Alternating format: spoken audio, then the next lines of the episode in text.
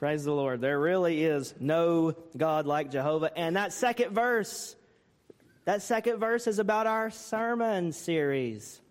About we are the laborers in the vineyard. The harvest is as white in your world, not just in theirs. And so, what a perfect connection to the continuation of our series, the Sermon on the Mission in Matthew chapter 10. I'll invite you to take your Bibles and turn with me for our reading today.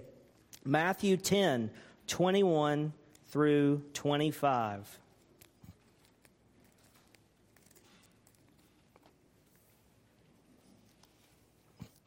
The Gospel of Matthew, chapter 10.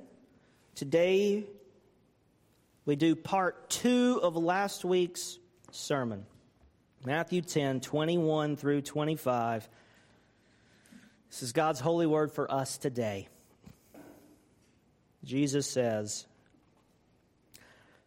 Brother will deliver brother over to death, and the father his child, and the child will rise against parents and have them put to death. And you will be hated by all for my name's sake. But the one who endures to the end will be saved. When they persecute you in one town, flee to the next. For truly, I say to you, you will not have gone through all the towns of Israel before the Son of Man comes. A disciple is not above his teacher, nor a servant above his master. It is enough for the disciple to be like his teacher and the servant like his master. If they have called the master of the house Beelzebul, how much more will they malign those of his household? This is God's holy word for us today. Let's ask the Lord to bless our time in his word. May the unfolding of your word give us light, O God.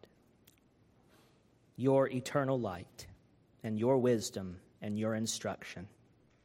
Give us eyes to see and give us ears to hear. Empower, we plead, the preaching of your word this morning so that we might receive it with faith and with eagerness to obey. And we ask it in Jesus' name. Amen. Last week, last week we began looking at the point in the sermon on the mission where Jesus shifts to a new topic about this mission.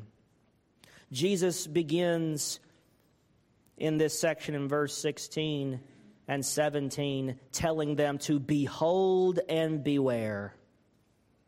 Verse 16 Behold, I am sending you out as sheep in the midst of wolves.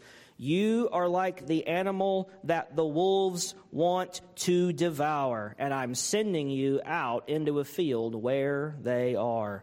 Behold, I'm sending you out as sheep in the midst of wolves.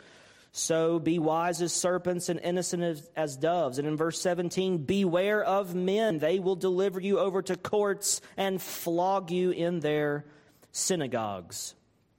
Jesus is talking about the danger of this mission that he's sending them on, this kingdom mission.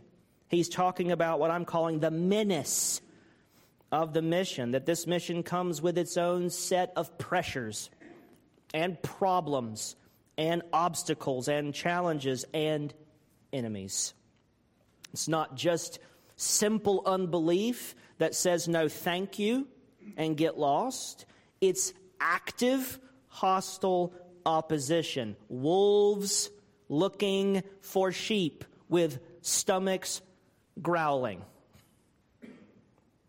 Behold and beware the menace of the mission. It seems like Jesus finally gets to a positive note at the end of the passage we looked at last week, it seems like Jesus gets to a positive, hopeful stopping point. At verse 20, he says, It's not you who speak, but the Spirit of your Father speaking through you. Okay, Jesus, say amen, closing prayer, altar call, let's go home. That perfect ending. But Jesus doesn't do that. He doesn't end on the positive, hopeful note of verse 20, which is where last week's sermon ended. That's why we needed a part two. Because he next, in the passage we just read, starts over and he intensifies his warnings. Now, Jesus, in context, in Matthew 10, is giving the 12 instructions about their very first, quote unquote, solo mission in Galilee. But it's clear in this section as we keep reading that Jesus is over explaining for this particular occasion. He's not just telling them what they need to know for this temporary, maybe a month, couple of months tour around Galilee, which is all on foot, so it's going to take a while. They've been with Jesus touring around. He says, Okay, you've been watching me. I hope you've been taking notes. It's your turn. You can go out in pairs, you can work in groups, but your, your turn to go and then report back. And here's what you're supposed to do. And that's what we've been looking at this kingdom mission. What are they supposed to be doing? And it turns out he's not just giving them what they need for this particular short term Galilean mission tour. He's giving them way more than they need to know for now. Way more than they need for this first mission. What Jesus is actually doing is he's anticipating what he's going to say at the end of the book. Jesus is anticipating the Great Commission. Why is the Great Commission so short at the end of the book? Okay, go into all the world, you know, go make disciples of all the nations, teach, baptize, I'm with you to the end, have fun. Amen. End of gospel. Uh, okay, say a little more, please. How should we do that? What do you mean, go to all the nations? How are we supposed to do that? What does that look like? What does that entail? What can we expect to face out there? Well, he doesn't have to repeat all that because he already told them up front what the whole Great Commission is going to look like. Starting in their little area of Galilee and then spreading out to the nations, this is what they can expect. Now, this is information overload. This is way more than they need for the test at this point in the semester. But he's given it to them up front, and he is going to come back to this repeatedly as their discipleship continues. So when we get to the Great Commission, he can just say, Now go do it, and they know what he means, and they know what to go do. He's anticipating the Great Commission here in chapter 10. So read the Great Commission and read chapter 10 in connection with each other. The one explains the other, the other summarizes the one. And this is where we can draw lessons and applications for ourselves and our church and us as individual disciples today because Jesus isn't just telling them stuff that only applied to them for a couple of months in Galilee. He's telling them stuff that applies to the church's Great Commission always. And so there's something for us to learn from this. So let's begin. Jesus begins this second half of this whole paragraph from 16 to 25.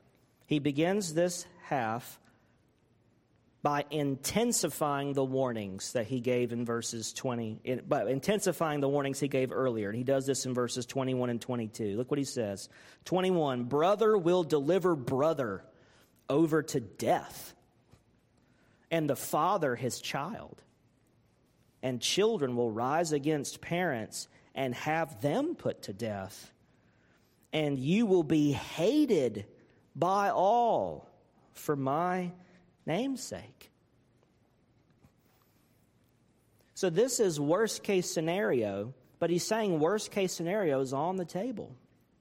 And everything short of that, where fathers and their children, and of course, he says parents as well, so this, this includes moms and dads and their children. So, nuclear families are going to so turn on each other that some are going to want the others dead. It's going to get that bad. It's going to get that serious.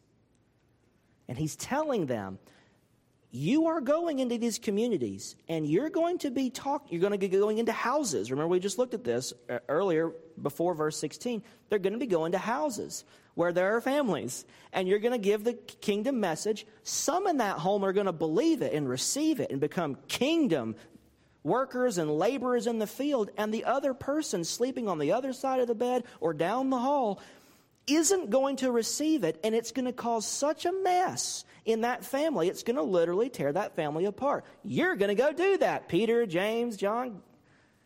You're going to bring division into places like families and homes. And not just that, but earlier he talked about you're going to be delivered over to courts and flogged in synagogues and dragged before governors and kings. This is something that is going to absolutely cut right through the fabric of society, right down families, right down neighborhoods, right down societies, right through cultures, right through governments, right across politics. It's just going to be the great divide that's going to open up.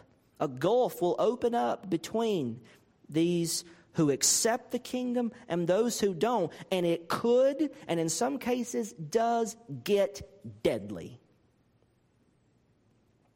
Now, Jesus is going to say more about this later, and when we get to that passage later in chapter 10, we'll go more in depth. But let's just skip ahead for a second and look what he says in verses 34 to 36 of chapter 10. He says, Do not think I have come to bring peace to the earth. Wait a minute, Jesus. In Advent, we celebrate your birth as the beginning of the reign of peace. You're the Prince of Peace. Do not think that I've come to bring peace to the earth. What about peace on earth, goodwill towards men? Jesus says two things can be true at once. And if you learn that simple lesson, you will get along with a lot of people, and a lot of issues in life will make more sense. Two things can be true at once. Not everything can be true at once, but sometimes two things can be true at once. And in one sense, Jesus is the bringer of peace, but in another sense, he brings great division. He says, I have not come to bring peace, but a sword. For I have come to set a man against his father, and a daughter against her mother, and a daughter in law against her mother in law. And a person's enemies will be those of his own household. Now, what does he mean by a sword? Does he mean he's the one who's telling Christians to be violent? No. He's coming to put a sword in the unbeliever's hand because we're the ones on the receiving end of it. In other words, he's coming to do what God said he did to Eve and the serpent in Genesis 3. I will put hostility between Eve and the serpent, enmity between Eve and the serpent and between Eve's offspring and the serpent's offspring. And that battle between those who are daughters and sons of Eve and those who are offspring of the evil one, this clash between God's people and the people of the world, the people of the serpent, has been ongoing. And you see it immediately play out in Genesis 4 when Cain kills his own brother, Abel. Jesus is not doing anything different than God did in the garden. He comes to bring division. He comes to divide those who are with him from those who are against him. But he doesn't make us, the ones who are with him, violent in the process. He makes us those who turn the other cheek, who go the extra mile, who sacrifice self in love for the other he puts a sword in the other guy's hand. Now, he's not doing it in a, intentionally because he wants you to get harmed. This is just what the gospel does it divides. The gospel, when it's received in the kingdom, when it's accepted, and you start living in a different kingdom instead of the kingdom of darkness, it's going to bring conflict. And sometimes it escalates. And Jesus is just saying, worst case scenario, Families are going to divide in a violent and bloody way, but we are not the ones who do the violence. We're the ones who have to endure the opposition. The kingdom comes with a sword that cuts right through families, neighborhoods, societies, and cultures, right down the world, all the way through. The kingdom claims your ultimate allegiance, Christian, and that can cause all sorts of trouble and even hostility between even family members. But this is what Jesus goes on to say uh, in verses 37 to 38 of chapter 10. He just said a person's enemies will be those of his own household. And then he says, Whoever loves father or mother more than me is not worthy of me. And whoever loves son or daughter more than me is not worthy of me. And whoever does not take his cross and follow me is not worthy of me. The kingdom ha- claims your ultimate identity and your ultimate allegiance. And that means discipleship is fraught with dangers. There's a story, I don't know if it's, if it's a true story, it may be apocryphal, I don't know, but it's about a great German Christian named Dietrich Bonhoeffer. Maybe you've heard of Bonhoeffer, read some of his books, The Cost of Discipleship, and many other books of theology that he wrote and on trial for his life because he did take part in a conspiracy to assassinate Adolf Hitler. He was put to death by the Nazis for this. And the story goes that when he's on trial before the Nazi judge, who's, you know, the verdict's already in, the, the verdict's fixed. He, he's not getting out of this, no matter what he says. And he, and he says to Bonhoeffer in the story, he says, There's a great difference between the Third Reich, the Third Kingdom, the Nazi kingdom, and the kingdom of Jesus. There's a great difference between us, but the one thing we have in common is we claim the whole man.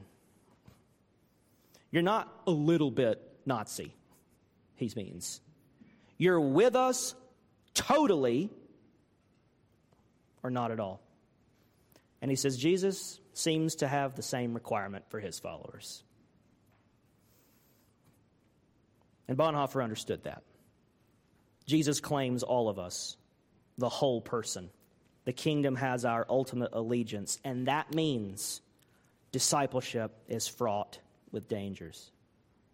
Jesus sums up the reason for this danger in verse 22 of our text. He says, You will be hated by all for my name's sake. You'll be hated because you have my name. You'll be hated because you belong to me. You'll be hated because you are Christian. Because of my name, hatred is reserved for you if you follow Jesus. Hatred from somebody at some point is coming your way, Christian, if you belong to Jesus, because people reject and despise that name. They did then, they do now. What can we learn from what Jesus says? I think there's three things we should take away from what he says here. The first is this in these first couple of verses, verses 21 and 22. The first is this. He, just what he said earlier in 16 and 17 Behold and beware. He wants us to beware. He wants us to be prepared, be aware for hostility and rejection because of your allegiance to Jesus, even from your own family. Some of you already know this. Some of you already have problems with family members because you're a Christian and they're not. You follow Jesus and they don't. Some of you already know the kind of pain that can come when some of you some of you are Christian and some of you are not. It can make Thanksgiving awkward. It can make Sunday afternoon at grandma's a little a little stressful. And you guys already know. Some of you already know what that's like. But to the rest of us, be prepared for hostility and rejection to come your way simply because you love Jesus. You could be the nice, and all of you are just the nicest people on God's earth, salt of the earth, every one of you, just beautiful people. And it wouldn't matter if you were all perfect, it just wouldn't matter. because you have that name. And some are going to be hostile and some are going to reject, even in your own homes. The second thing I would say, in addition to being prepared for that, not being shocked and outraged, I can't believe so and so doesn't like me because I'm a Christian. 2,000 years ago, Jesus said, Don't be shocked when this happens. Okay? Don't, don't let it take you by surprise. Second thing I would say this is do not add additional reasons for non Christians to hate uh, you. okay? Don't lean into the hatred and be like, yeah, they're supposed to hate us, and so I'm going to be a jerk because more, the more hate, the better. I'm going to have a heavier crown in heaven with more jewels because I made more people mad on the internet being a Christian. No. There's a way to be a jerk, be offensive, go out of your way to to stir people up and be a troll and, and don't go looking for the hatred saying bring it on. Give me some more. Don't add reasons for non-believers not to like christians. They have enough reasons. Don't give them more ammo. And the third thing i would say is this like be prepared. Don't add to the reasons why christians are rejected or talked bad about in our, in our society, please. And number three, do not soften or shy away from the reason they do hate us, which is the name of Christ. When, you, when you're not doing anything, best, eh, hand to God, I'm not doing anything extra to make anybody else not like me or not like Jesus or not like the gospel. Hand to God, I'm doing my absolute best here. I'm just being a Christian, sharing the gospel, living for the kingdom.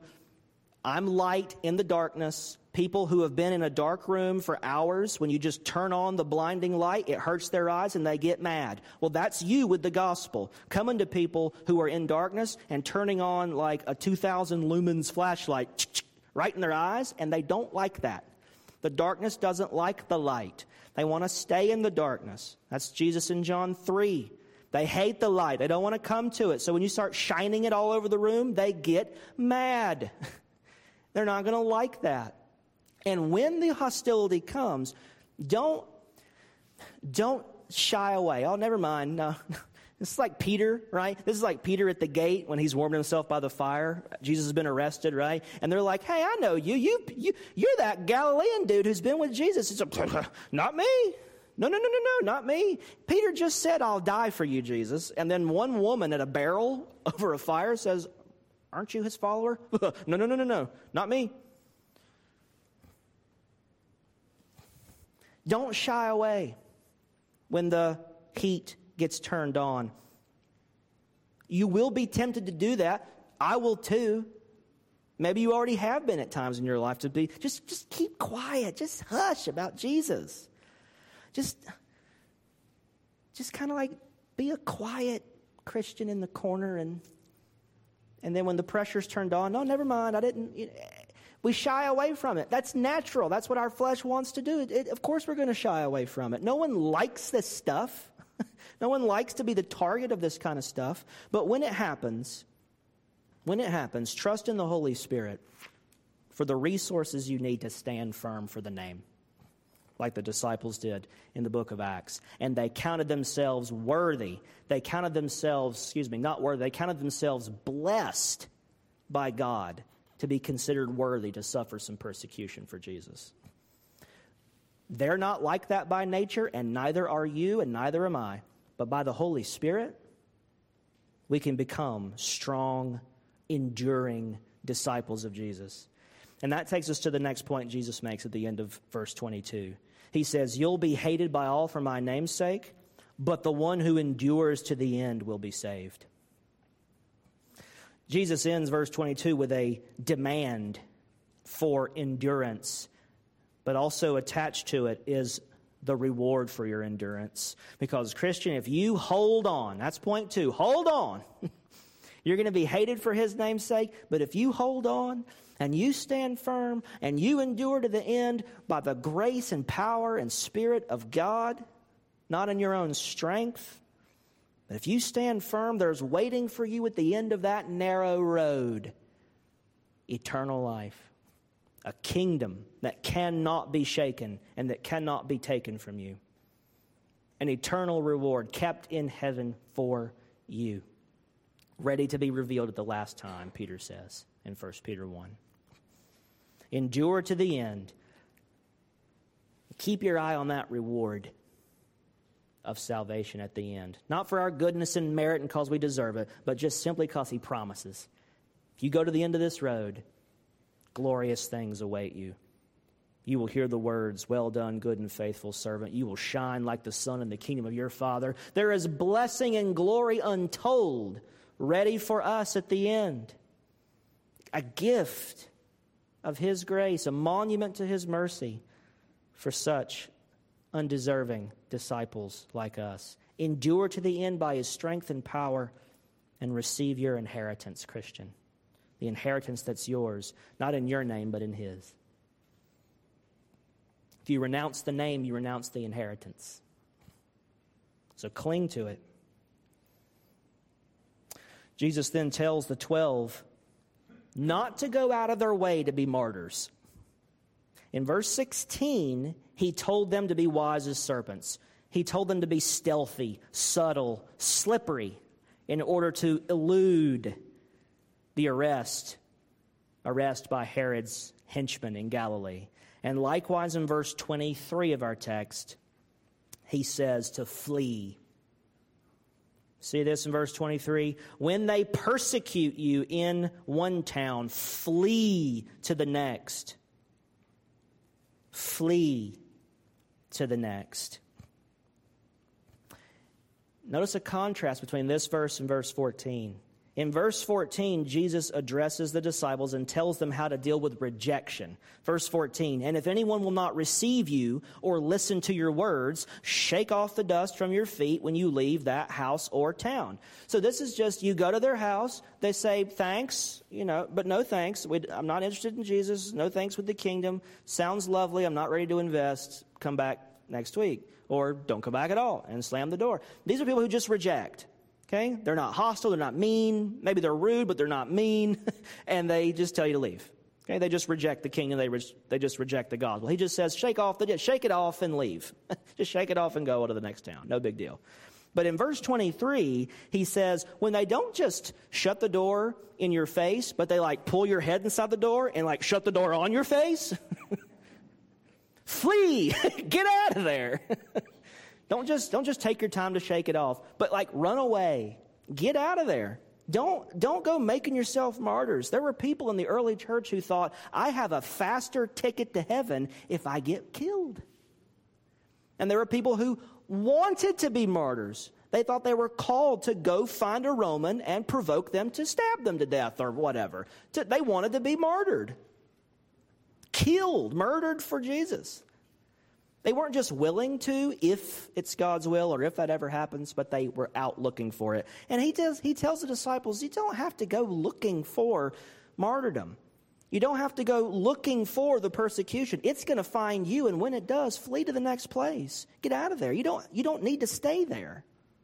And just let someone do that when you have a way to get out. Flee to the next town. But notice it's not flee and go home and hide, it's go to the next town where the same thing might happen.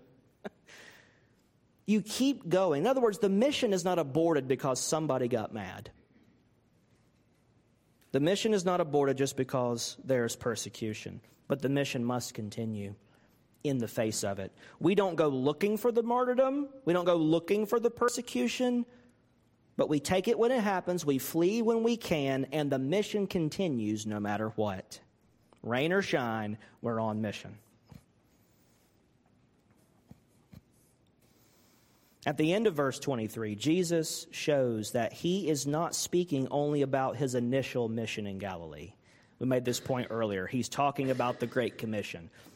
Now, I'm just going to mention this. I'm not going to dwell on it because we could do a whole we could do a whole sermon just on what he says at the end of verse 23. I'll just say a word about it. Verse 23 When they persecute you in one town, flee to the next. For truly I say to you, you will not have gone through all the towns of Israel before the Son of Man comes.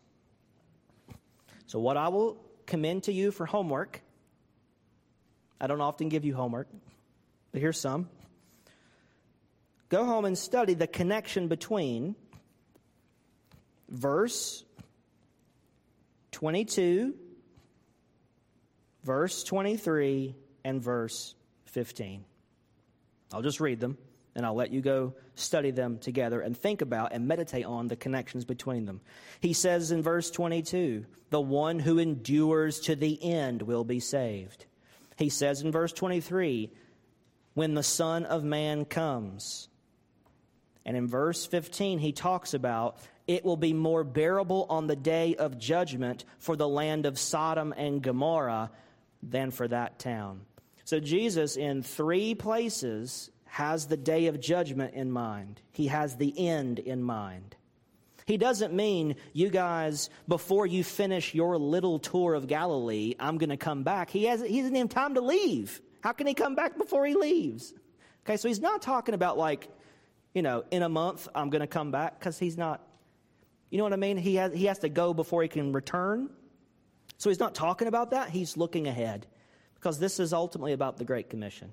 He's looking ahead, and at the end of the Great Commission, he will return, and there will be a day of judgment. And the towns that reject, and the people who reject Jesus in the kingdom and the gospel, it'll be better for Sodom and Gomorrah for them on that day. But you, if you endure to the end, you'll be saved. That's what he's saying. He's saying, hold on. The king is coming. This is an encouragement to endure the persecution, the hatred, and the hostility. The king is coming. The Son of Man will return. He will take care of the unbeliever and the one who rejects. You don't have to worry about that. Vengeance does not belong to you, it belongs to him. And he will deal with it then. You just worry about the mission and enduring to the end and keeping your eyes on the coming of Christ, the Son of Man, and the reward that will be yours at the end. Hold on, Christian. we too must hold on by setting our hope on the coming of the King.